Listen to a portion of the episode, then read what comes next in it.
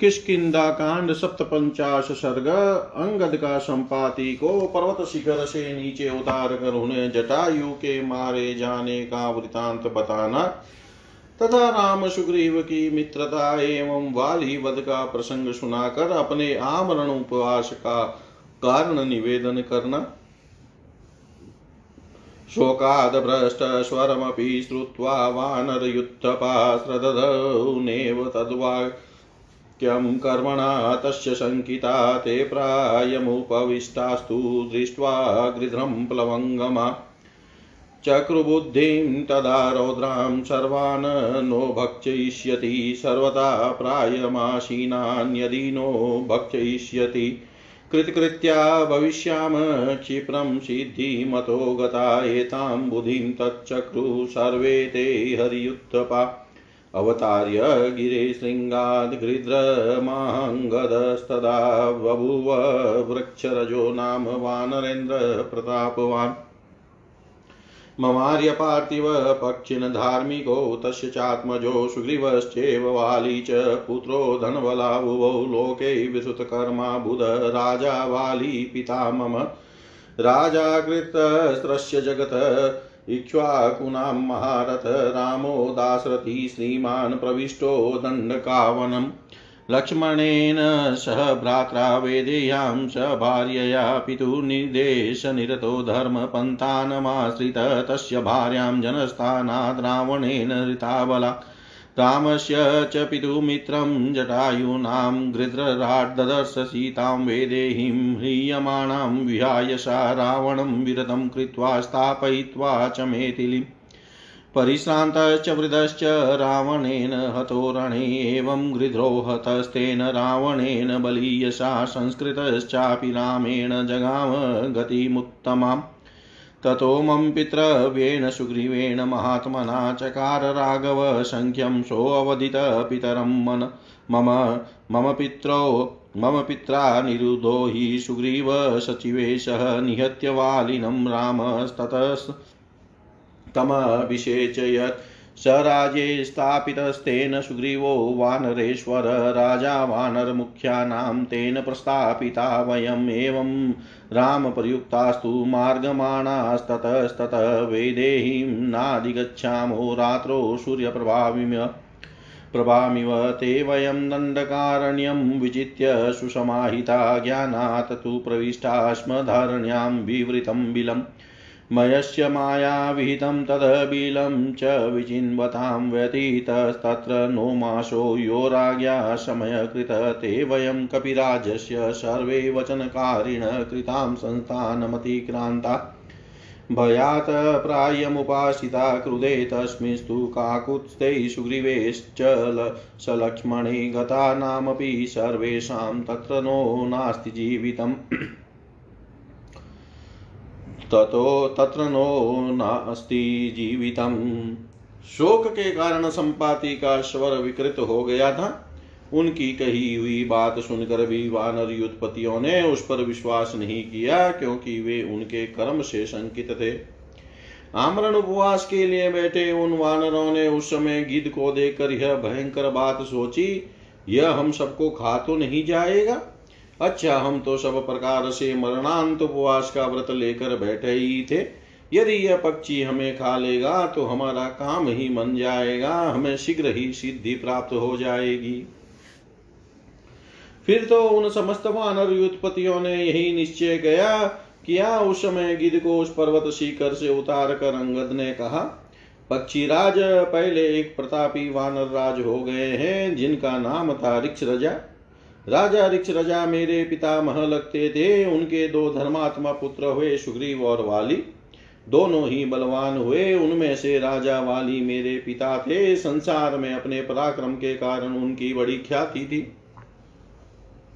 आज से कुछ वर्ष पहले इक्ष्वाकु वंश के महारथी वीर दशरथ कुमार श्रीमान रामचंद्र जी, जो संपूर्ण जगत के राजा हैं, पिता की आज्ञा के पालन में तत्पर हो धर्म मार्ग का आश्रय ले दंडकारण्य में आए थे।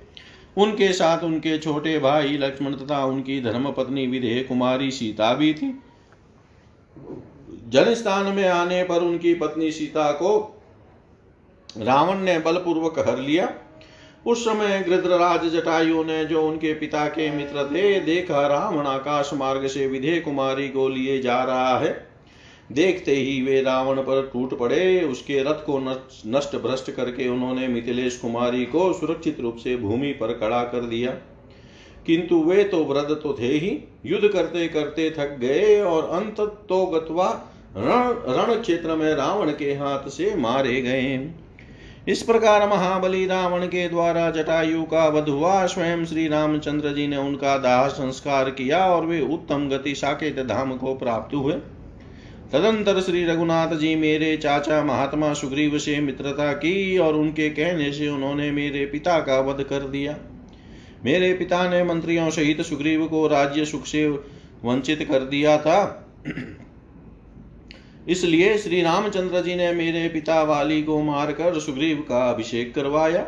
उन्होंने ही सुग्रीव को वाली के राज्य पर स्थापित किया। अब सुग्रीव वानरों के स्वामी है मुख्य मुख्य वानरों के भी राजा हैं। उन्होंने हमें सीता की खोज के लिए भेजा है। इस तरह श्री राम से प्रेरित होकर हम लोग इधर उधर विदेह कुमारी सीता को खोजते फिरते हैं, किंतु अब तक उनका पता नहीं लगा। जैसे रात में सूर्य की प्रभा का दर्शन नहीं होता, उसी प्रकार हमें इस वन में जानकी का दर्शन नहीं हुआ।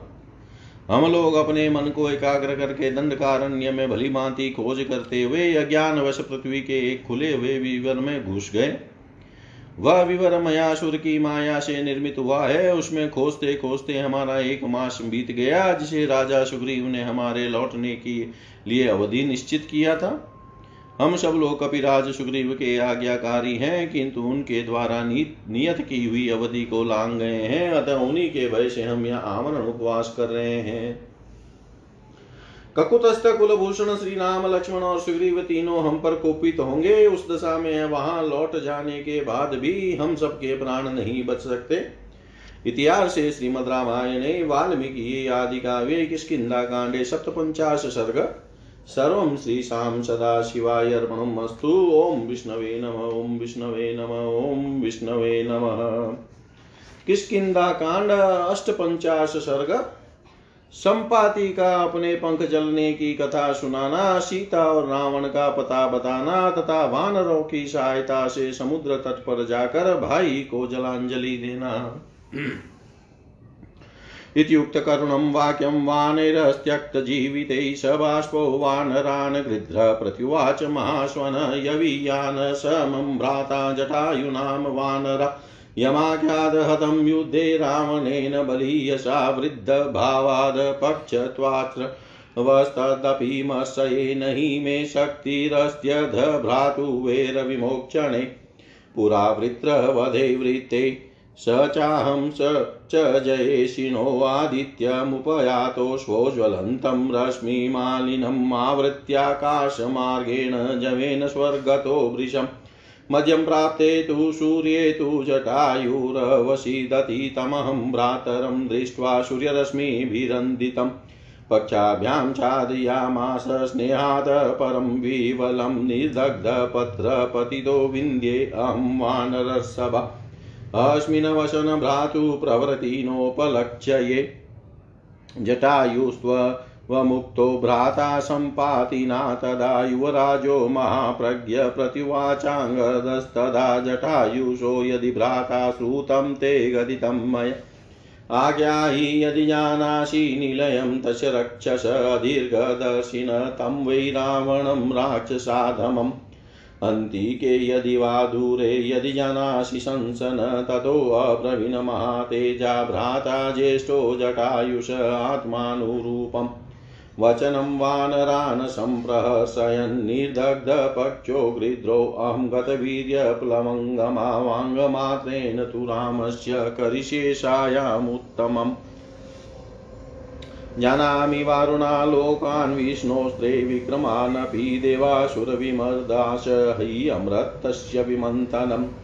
रामस्य यदिदं कार्यं कर्तव्यं प्रथमं मया जरया च हृतं तेजप्राणाश्च शिथिलां मम तरुणीरूपसम्पन्ना सर्वाभरणभूषिता ह्रियमाणा मया दृष्टा रावणेन दुरात्मना। क्रोशन्ति राम रामेति लक्ष्मणेति च भामिनी भूषणान्यपविद्यन्ति गात्राणि च विधुन्वति। सूर्यप्रभेव शैलाग्रे तस्या कौशेयमुत्तमम् असिते राक्षसे भाति यथा वा तडिदम् तां तु सीतामहं मन्ये रामस्य परिकीर्तनात् श्रूयतां मे कथयतु निलयं तस्य राक्षस। पुत्रो विश्रवश साक्षात् भ्राता वैश्रवणस्य च अध्यास्ते नगरीं लङ्का रावणो नाम राक्षस इतो द्वीपे समुद्रस्य सम्पूर्णे शतयोजने तस्मिन् लङ्कापुरीरम्या निर्मिता विश्वकर्मणा। जाम्बूनदमये द्वारैश्चित्रै काञ्चनवेदिके प्रासादै हेमवर्णे च महद्विषु समाकृता प्राकारेणार्कवर्णेन्महता च समन्विता। तस्यां वसति वेदेहीतीनां कोशेयवासिनी रावणान्तपुरेरुद्धा राक्षसीभिः सुरक्षिता।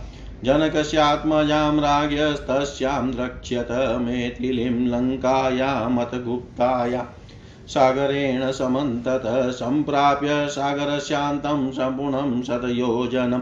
आसाद्य दक्षिणं तीरं ततो द्रक्ष्यत रावणं, तत्रैव त्वरिता क्षिप्रं विक्रमध्वं पलवङ्गमा ज्ञानेन खलु पश्यामि दृष्ट्वा प्रत्यगमिष्यत आद्यपन्था कुलिङ्गानां ये चान्यधान्यजीविन द्वितीयो बलिभोजानां ये च वृक्षपलासना भाषास्त्रीत्यं गच्छन्ति क्रौञ्चाश्च क्रूरेश सेनाश्च चतुर्थं गच्छन्ति गृध्रा गच्छन्ति पञ्चम बलवीर्योपपनानां रूपयो वनशालिनां षष्ठस्तु पन्ताहंसानां वेनतेयगति परा वेनतेयाचनो जन्म सर्वेषां वानरसभा गहितं तु कृतं कर्म, येन स्म पिशिताशिन प्रतिकार्यं च मे तस्य वैरं भ्रातृकृतं भवेत् इहस्थोऽहं प्रपश्यामि रावणं जानकीं तथा अस्माकमपि सौपर्णं दिव्यं चक्षुबलं तथा।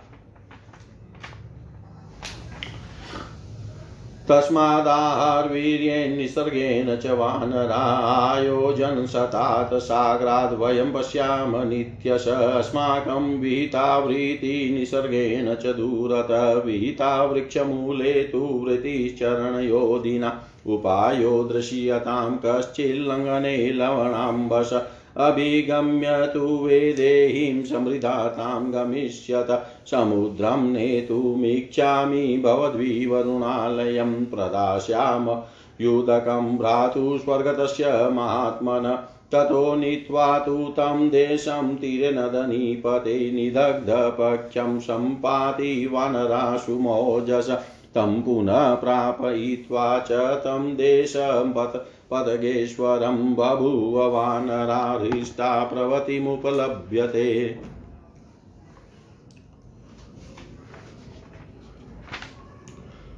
जीवन की आशा त्याग कर बैठे हुए वानरों के मुख से यह करुणाजनक बात सुनकर संपाति के नेत्रों में आँसू आ गए। उन्होंने उच्च स्वर से उत्तर दिया। वानरों, तुम जिस महाबली रावण के द्वारा युद्ध में मारा गया, बता रहे हो, वह जटायु मेरा छोटा भाई था। मैं बुढ़ा हुआ, मेरे पंख जल गए, इसलिए अब मुझमें अपने भाई के वैर का बदला लेने की शक्ति न, नहीं रह गई है। यही कारण है कि यह अप्रिय बात सुनकर भी मैं चुपचाप सहे लेता हूँ।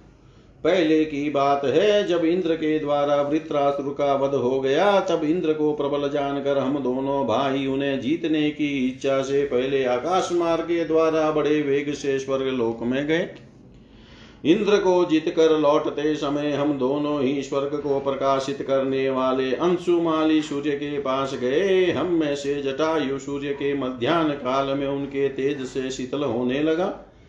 भाई को सूर्य की किरणों से पीड़ित और अत्यंत व्याकुल देख मैंने स्नेह स्नेहवश अपने दोनों पंखों से उसे ढक लिया। वानर शिरोमणियों, उस समय मेरे दोनों पंख जल गए और मैं इस विंध्य पर्वत पर गिर पड़ा। यहाँ रहकर मैं कभी अपने भाई का समाचार न पा सका। आज पहले पहल तुम लोगों के मुख से उसके मारे जाने की बात मालूम हुई है। जटायु के भाई संपाति के उस उस समय ऐसा कहने पर परम बुद्धिमान युवराज अंगद ने उनसे इस प्रकार कहा, गिरिराज, यदि आप जटायु के भाई हैं, यदि आपने मेरी कही हुई बातें सुनी हैं, और यदि आप उस राक्षस का निवास स्थान जानते हैं तो हमें बताइए वह दूरदर्शी नीच राक्षस रावण यहाँ से निकट या हो या दूर, यदि आप जानते हैं तो हमें उसका पता बता दें। तब जटायु के बड़े भाई महातेजस्वी संपाति ने वानरों का हर्ष बढ़ाते हुए अपने अनुरूप बात कही। वानरों, मेरे पंख जल गए, अब मैं बेपैर का गिद हूँ। मेरी शक्ति जाती रही, अतः मैं शरीर से तुम्हारी कोई सहायता नहीं कर सकता। तथापि वचन मात्र से भगवान श्री राम की उत्तम सहायता अवश्य करूँगा। मैं वरुण के लोकों को जानता हूँ। वामन अवतार के समय भगवान विष्णु ने जहाँ जहाँ अपने तीन पैर पग रखे थे, उन स्थानों का भी मुझे ज्ञान है। अमृत मंथन तथा देवासुर संग्राम भी मेरी देखी और जानी हुई घटनाएँ हैं। यद्यपि वृद्धावस्था ने मेरा तेज हर लिया है और मेरी प्राण शक्ति शिथिल हो गई है, तथापि श्री रामचंद्र जी का यह कार्य मुझे सबसे पहले करना है। एक दिन मैंने भी देखा दुरात्मा रावण सब प्रकार के गहनों से सजी हुई एक रूपवती युवती को हरा कर लिए जा रहा था। वह माननी देवी, हा राम हा राम, हा लक्ष्मण की रट लगाती हुई अपने गहने फेंकती और अपने शरीर के अवयवों को कंपित करती हुई छटपटा रही थी। उसका सुंदर रेशमी पिताम्बर उदयाचल के उदयाचल के शिखर पर फैली हुई सूर्य की प्रभा के कारण सुशोभित होता था। वह उस काले राक्षस के समीप बादलों में चमकती हुई बिजली के समान प्रकाशित हो रही थी।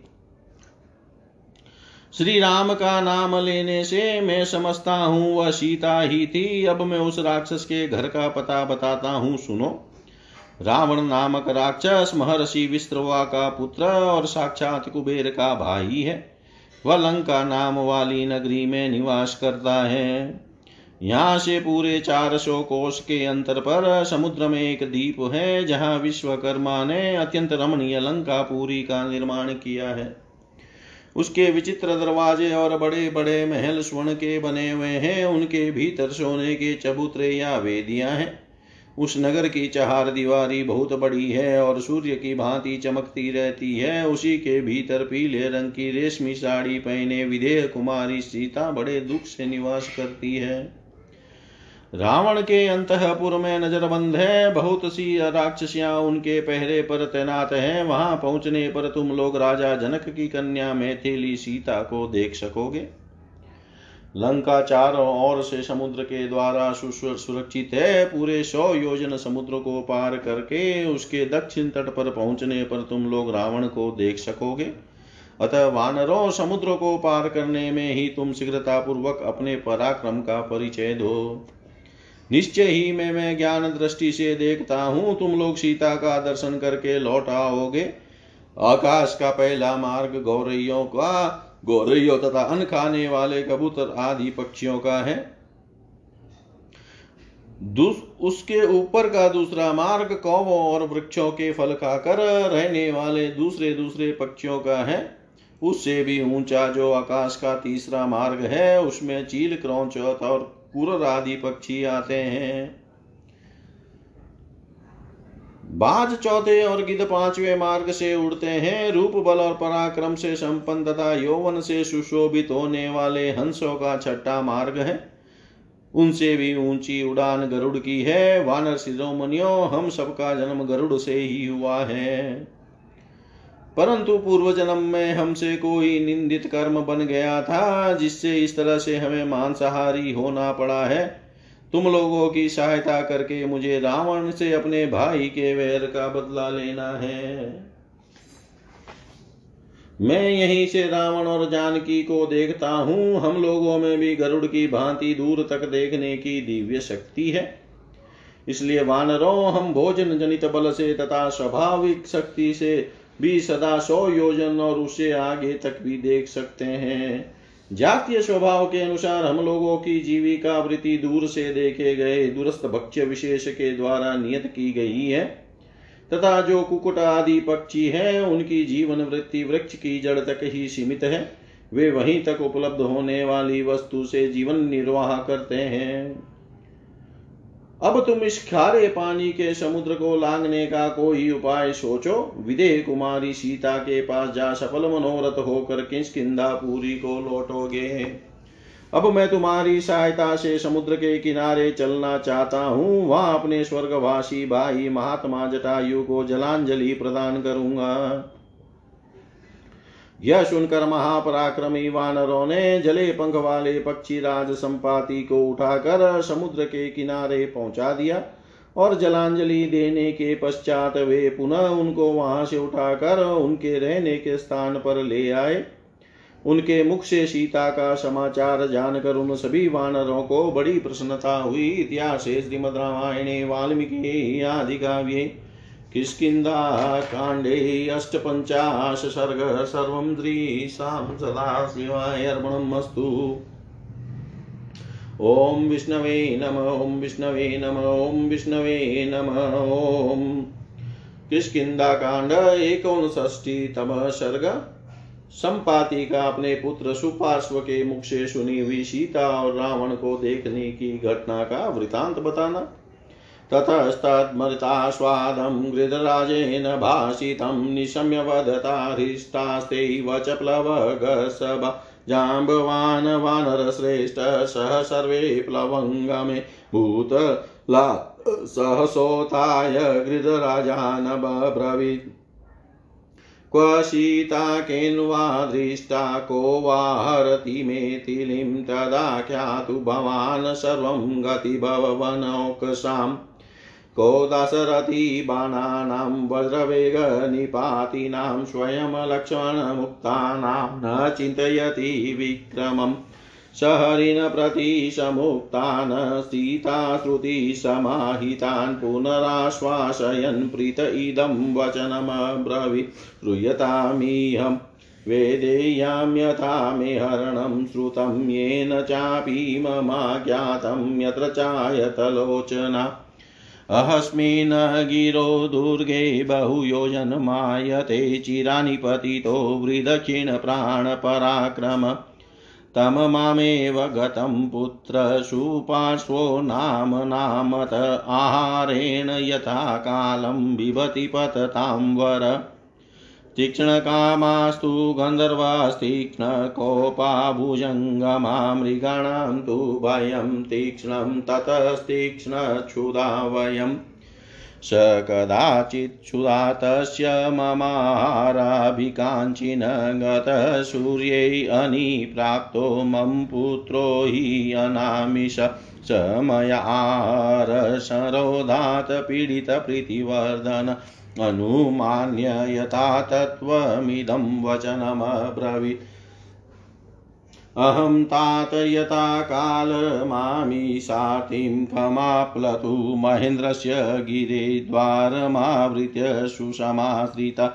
तत्र शत्वसहस्राणां सागरान्तरचारिणां पन्थानमेकोऽद्य वशं गमुख तत्र कशिन्मया दृष्ट सूर्योदय सम्प्रभा। स्त्रियमादाय गच्छन् वै भिनाञ्जनचयोपम सोऽहं व्यवहारार्थं तौ दृष्ट्वा कृतनिश्चय तेन साम्ना विनीतेन पन्थानमनुयाचित। न हि सामोपपन्नानां प्रहतां विद्यते भुवि नीचेष्वपि जनकश्चित् किमङ्गबतमद्विद स यतस्तेजसा व्योमसङ्क्षिपनिव वेगित, अताहं केचरे भूतेरभिगम्य सभाजित दिष्ट्या जीवति शीतेतीह ब्रवन् माँ महशय। कथञ्चित् सकलौ सकलत्रौ असौ गतस्तेष्वस्त्य संशयम् एवमुक्तस्ततोऽहं ते सिद्धे परमशोभने स च मे रावणो राजा रक्षसां प्रतिवेदित। पश्यन् दाशरथे भार्यां रामस्य जनकात्मजां भ्रष्टाभरणकौशेयां शोकवेगपराजितां रामलक्ष्मणयो नाम क्रोशन्ति मुक्तमूर्धजामेष कालात् यस्तात् इति वाक्यविदां वर एतदर्थं समग्रं मेषु पार्श्वपत्यवेद यत्तश्रुत्वापि इमे बुधिनाशीत काचित् पराक्रमे। अपक्षो हि कथं पक्षी कर्म किञ्चित् समारभेत् यत तु शक्यं मया कर्तुं वागबुधिगुणवर्तिना। श्रूयतां तत्र वक्ष्यामि भवतां पौरुषात्रयम् वाङ्मतीभ्यां हि सर्वेषां करिष्यामि प्रियं महीव यद्विदासरथे कार्यं मम तन्नात्र संशय। तद्भवन्तो मतिश्रेष्ठा बलवन्तो मनस्विन प्रहिता कपिराजेन देवेरपि दूरा। सदा रामलक्ष्मणबाणाश्च विहिता कङ्कभद्रिण त्रयाणामपि लोकानां पर्याप्तास्त्रा निग्रहे कामं खलु दशग्रीवस्तेजो बलसमन्विता। भवतां तु समतानां न किञ्चिदपि दुष्कर। तदलं कालसंज्ञेन क्रियतां बुधिनिश्चय न हि कर्मसु सजन्ते बुद्धिमन्तो भवद्विदा। न हि कर्मसु सजन्ते बुद्धिमन्तो भवद्विदा।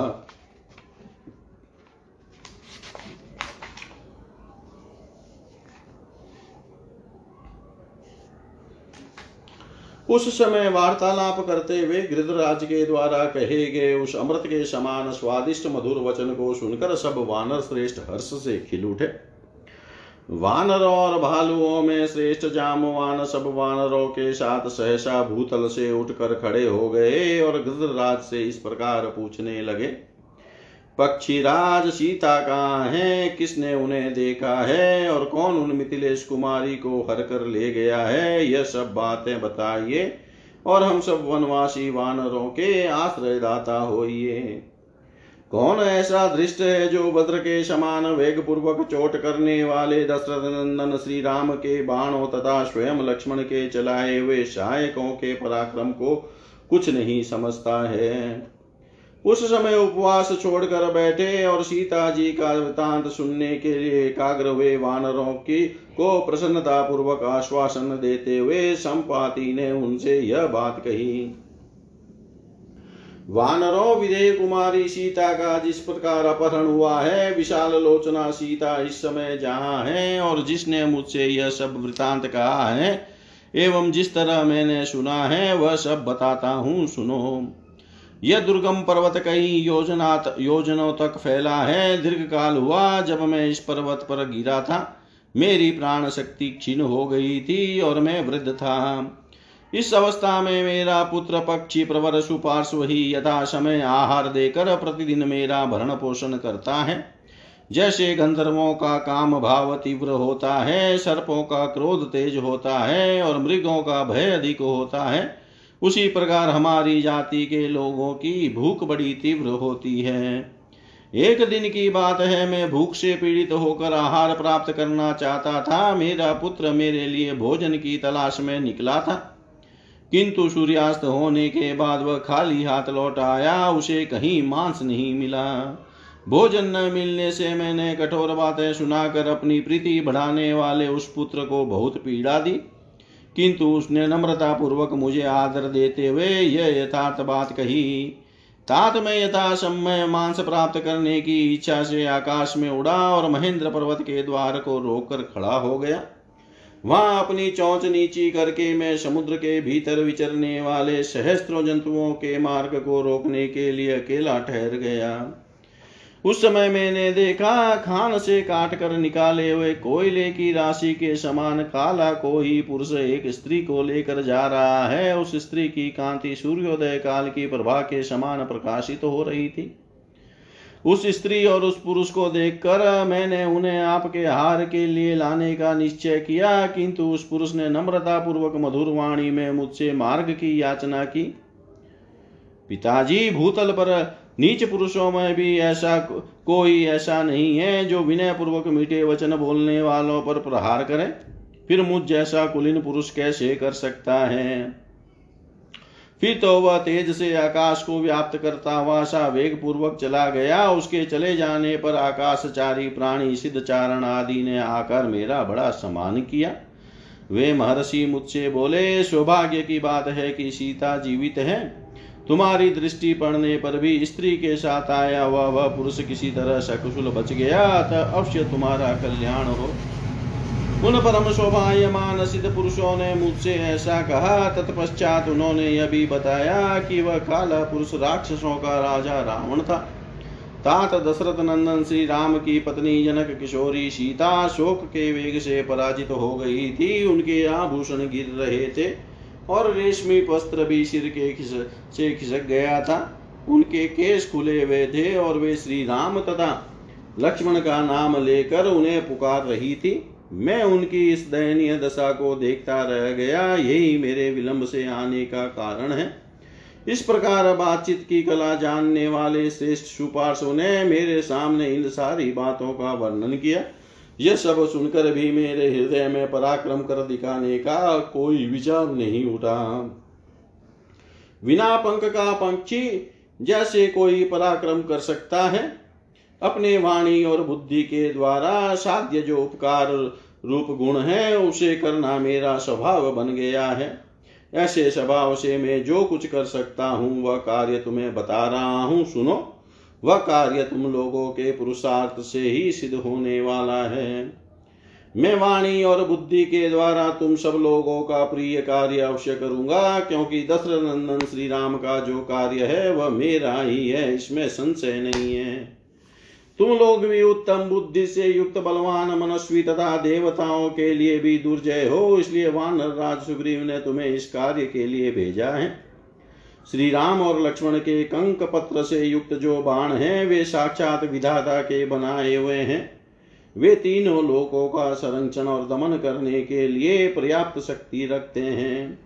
तुम्हारा विपक्षी दस दशग्रीव रावण भले ही तेजस्वी और बलवान है, किंतु तुम जैसे सामर्थ्यशाली वीरों के लिए उसे परास्त करना आदि कोई भी कार्य दुष्कर नहीं है। अतः अब अधिक समय बिताने की आवश्यकता नहीं है। अपनी बुद्धि के द्वारा दृढ़ निश्चय करके सीता के दर्शन के लिए उद्योग करो, क्योंकि तुम जैसे बुद्धिमान लोग कार्यों की सिद्धि में विलंब नहीं करते हैं।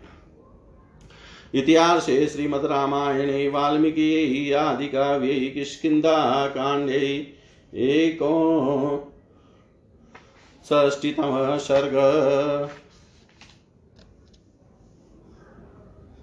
किष्किन्धा कांड षष्टितम सर्ग, संपाति की आत्मकथा, ततः कृतोदकं स्नातं तं गृध्रं हरियुत्थपा उपविष्टा गिरो रम्ये परिवार्य समन्तत तमगन्धमुपासिनं ते सर्वै हरिविवृतं जनितप्रत्ययो सात् सम्पाति पुनरब्रवीत्। कृत्वा निशब्दमेकाग्रा शृण्वन्तु हरयो मम तथ्यं सङ्कीर्तयिष्यामि यथ जानामि मेतिलम् अस्य विन्द्य शिखरे पतितोऽस्मि पुनरा पुराणघ सूर्यतापत पपरिताङ्गो निर्दग्धसूर्यरश्मिभिः लब्धसंज्ञस्तु षड्रात्राद विवशो विवलन्निव वीक्षमाणो दिश सर्व नाम विजानामि किंचन ततस्तु सागरांशेलान्नदि सर्वासरांसि च वनानि च सा च निरीक्षय मतिरागता हृष्टपक्षिगणाकीर्णं गन्धरोद कुटवान् दक्षिणस्योदधे स्थिरे विन्ध्योऽयमिति निश्चित आशि चात्राश्रम न्यं सुरेरपि सुपूजितं ऋषिनिशाकरो नाम यस्मि नुग्रत अभवत् अष्टो वत्सहस्राणि तेनास्मिन् ऋषीणाङ्गिरो वसतो मम धर्मज्ञै स्वर्गते तु निशाकरे। अवतीर्य च विन्द्याग्रात् कृचेण विषय माचने तीक्ष्णदर्भा वसुमतीं दुःखेन पुनरागत। तं ऋषिं दृष्टुकामोऽस्मि दुःखेनाभ्यागतो वृषं जटायुषा मया चैव बहुशोऽधिगतो ईश। तस्याश्रम्पदाभ्यासो बहुवार्ता सुगन्धितवृक्षो नापुष्पित काचित् फलो वा न दृश्यते। उप्येत्य चाश्रमं पुण्यं वृक्षमूलमुपाश्रित दृष्टुकामप्रतीक्षे च भगवन्तं निशाकरम् अथ पश्यामि दूरस्थं ऋषिं ज्वलिततेजसं कृताभिषेकं दुर्धुर्षमुवावृतमुदङ्गमुखम् तं वृक्षासुमरा व्याघ्रा सिंहा नानाशरीसृपा परिवारोपगच्छन्ति दातारं प्राणिनो यथा ततः प्राप्तं ऋषिं ज्ञात्वा तानि सत्त्वानि वैययुः प्रविष्टे राजनी सर्वं समात्यकं बल। ऋषिस्तु दृष्ट्वा माँ तुष्टस्वर्विष्टशास्त्रमं पुनः मुहूर्तमात्रा निर्गम्य ततः कार्यं पृच्छत। सौम्यं वैकल्यतां दृष्ट्वा रोमणां ते नावगम्यते। अग्निदग्धा विमोपक्षो प्राणाश्चापि शरीरके। गृध्रौ द्वौ दृष्टपूर्वो मे मातरै।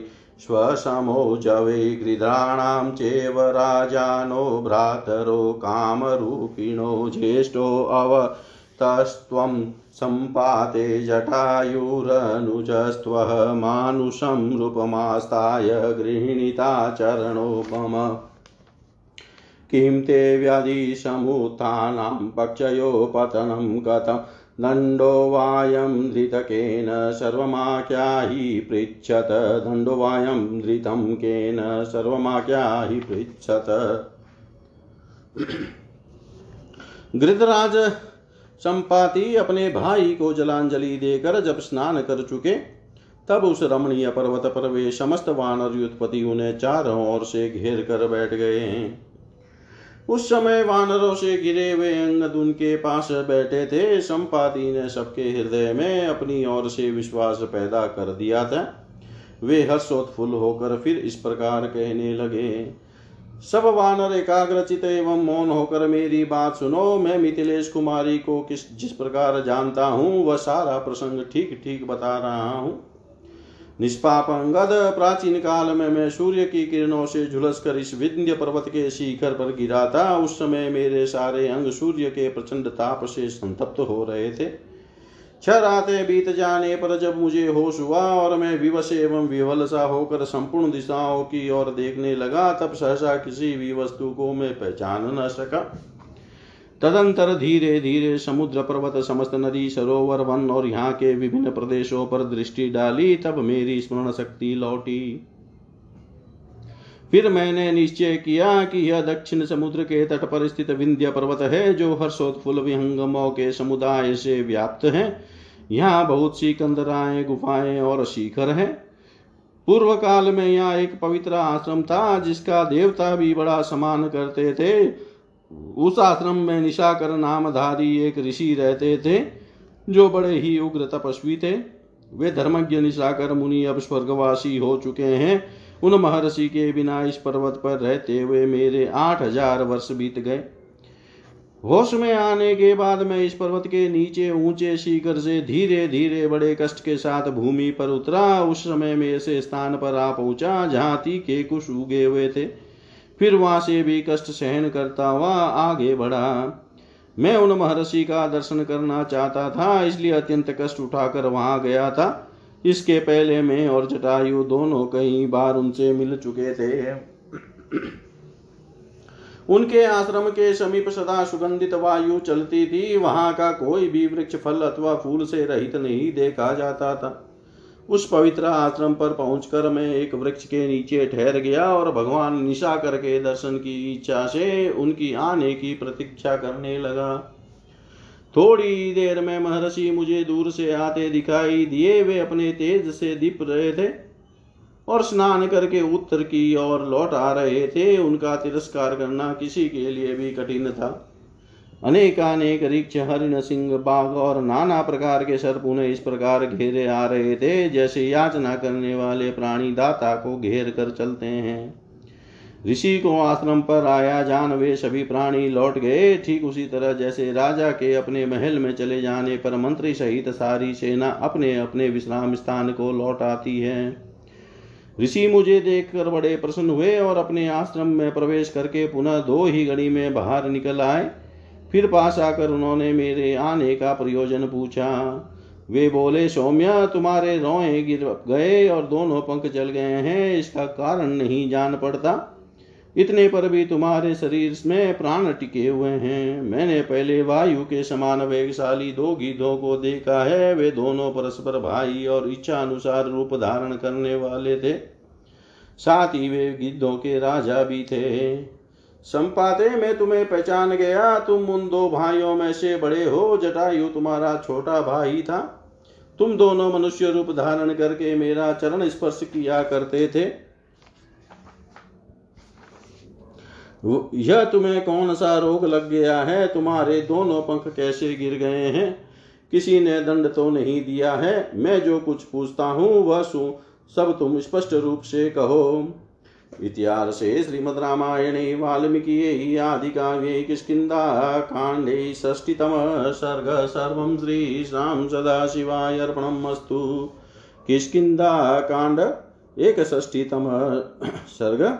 संपाति का निशागर मुनि को अपने पंख के जलने का कारण बताना। ततस्तदारुणं कर्म दुष्करं सहसा कृतम्, आचचक्षे मुने सर्वं सूर्यानुगमनं तथा भगवन् भगवन् व्रणयुक्तत्वालज्जया चकुलेन्द्रियपरिश्रान्तो न शक्नोमि वचनं परिभाषितुम्।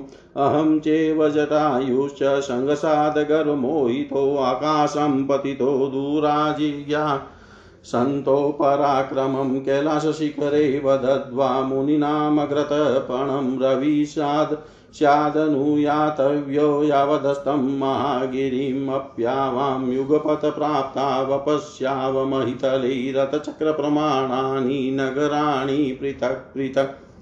क्वचिदवादित्र घोषश्च क्वचिदभूषणनिष्वन् गायत्री समाङ्गना भवि पश्यावो रक्तवासस। तूर्णमुत्पत्य चाकाशमादित्यपदमास्थितो आवामालोकयावस्तदवनं साद्वलं संस्थितम् उपलेरिव सञ्चनादृशते भूशिलोचये। अपगाभिश्च सवितासूत्रैरिव वसुन्धरा हिमवाश्चेव विन्ध्यश्च मेरुश्च सुमागिरिभूतले सम्प्रका। ते नागा इव जलाशये तीव्रसदेश्च खेदश्च भयं चासि तदावयो समाविशतमोहश्च ततमुचा च दारुण न च दिग्ज्ञायते याम्यान्। नेयी न वारुणी युगान्ते नियतो लोको हतो दग्ध इवाग्निना मन च मे हतं भूय चक्षु प्राप्य तु सन्त्रय यत्नेन महता हि अस्मिन् मनसन्धाय चक्षुषि, यत्नेन महता भू। भास्करप्रतिलोकित तुल्यपृथ्वीप्रमाणेन भास्करप्रतिभातिनो। जटायु माम जटायुमामनापृचय निपपातमहि तत तं दृष्ट्वा तृणमाकाशादात्मानं भुवानहम् पक्षाभ्यां च मया गुप्तो जटायुन प्रदह्यतं प्रमादात् तत्र निर्दग्धं पतनवायुपतादहम् आशङ्के तं निपतितं जनस्थाने जटायुषम् अहं तु पतितो विन्द्ये दग्धपक्षो जडीकृत राजा च हीनो भ्रात्रा च पक्षाभ्यां विक्रमेण च सर्वथा मधुमेवेच्छन् पतिशेषिकिराधगिरे पतिशेषिकिराधगिरे।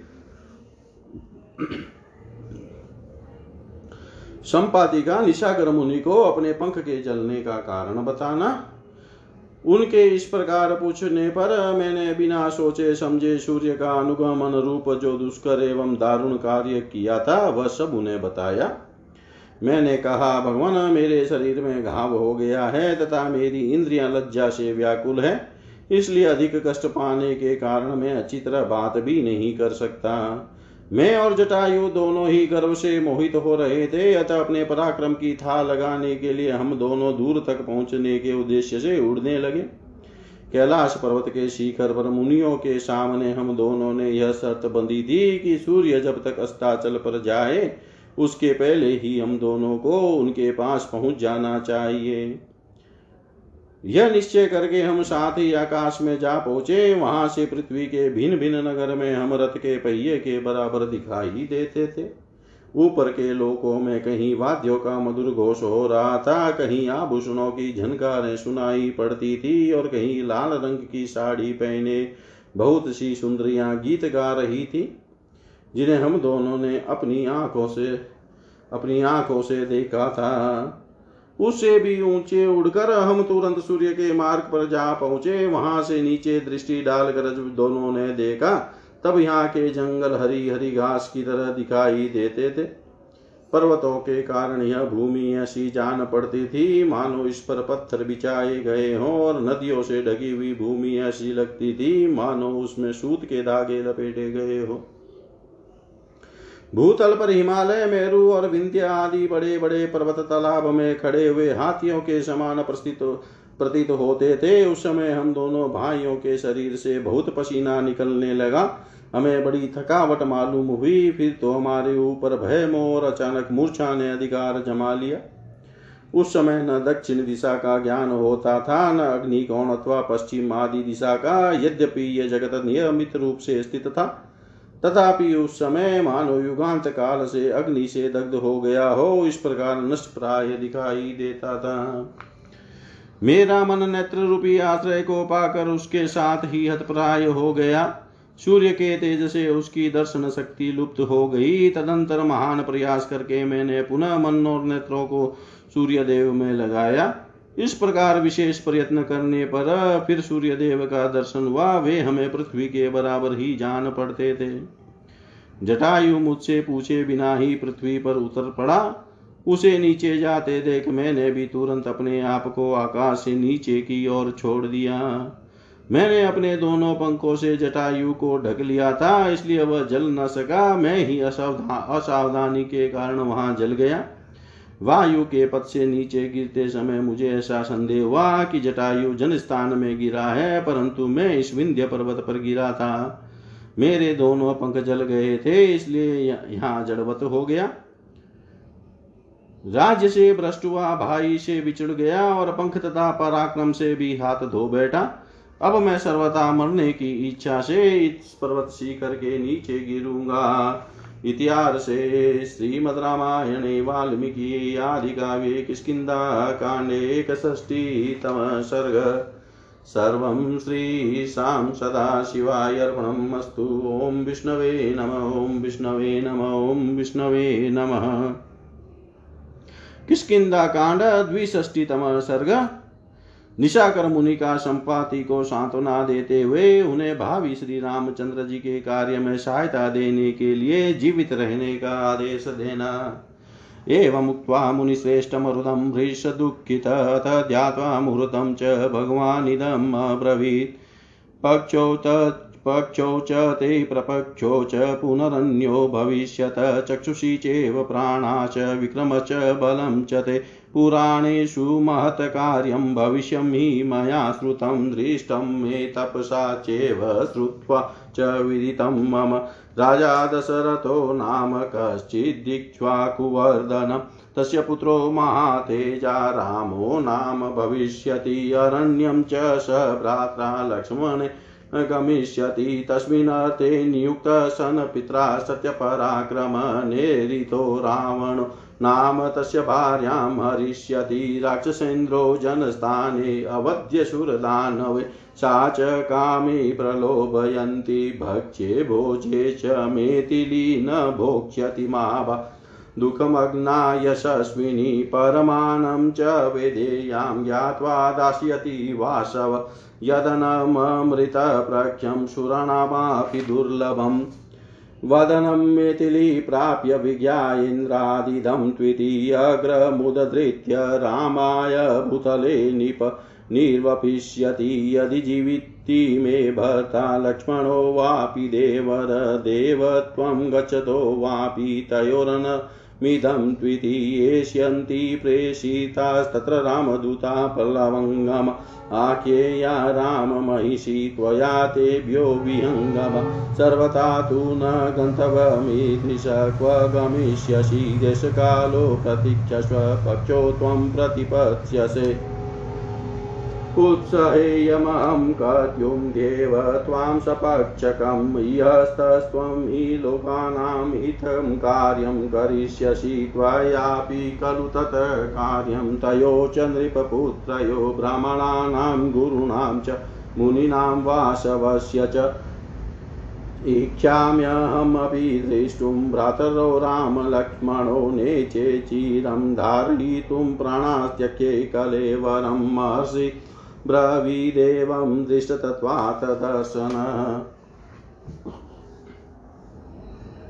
वानरों उन मुनि श्रेष्ठ ऐसा कहकर मैं बहुत दुखी हो विलाप करने लगा। मेरी बात सुनकर थोड़ी देर ध्यान करने के बाद महर्षि भगवान निशाकर बोले, संपाते चिंता न करो, तुम्हारे छोटे और बड़े दोनों तरह के पंख फिर निकल, नए निकल आएँगे, आँखें भी ठीक हो जाएगी।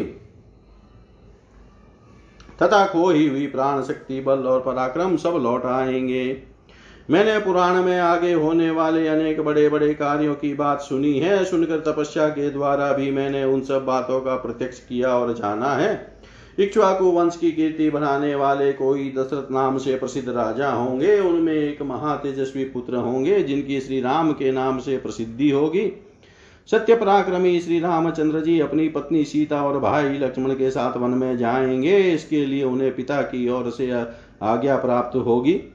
वनवास काल में जनस्थान में रहते समय उनकी पत्नी सीता को राक्षसों का राजा रावण नामक असुर हर ले जाएगा। वह देवता और दानवों के लिए भी अवध्य होगा।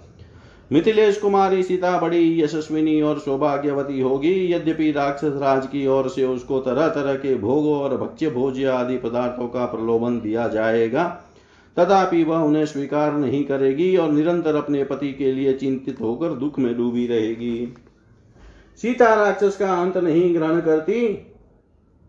सीता राक्षस का अन्न नहीं ग्रहण करती। यह मालूम होने पर देवराज इंद्र उसके लिए अमृत के समान खीर जो देवताओं को दुर्लभ है, निवेदन करेंगे।